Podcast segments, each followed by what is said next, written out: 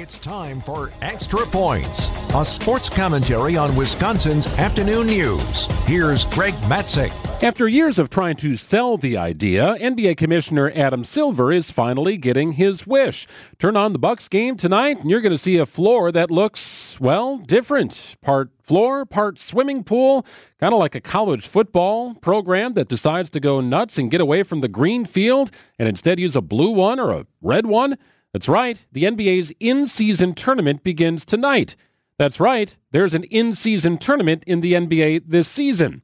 The courts, the tournament, it's all part of the NBA's quest to make something out of the part of the season where people sort of get lulled to sleep, right? We've all tuned into that Tuesday game in February and yawned our way through to the end. Well, in December, you're going to have a midseason tournament. You're going to have a cash prize for the winning team. And the NBA hopes you will have stars playing minutes with regularity on back to backs, singular games, Tuesday, Saturday, regardless of when the game is played. So tune in tonight, see all the different floors, and get an education on the NBA in season tournament. It's here to stay.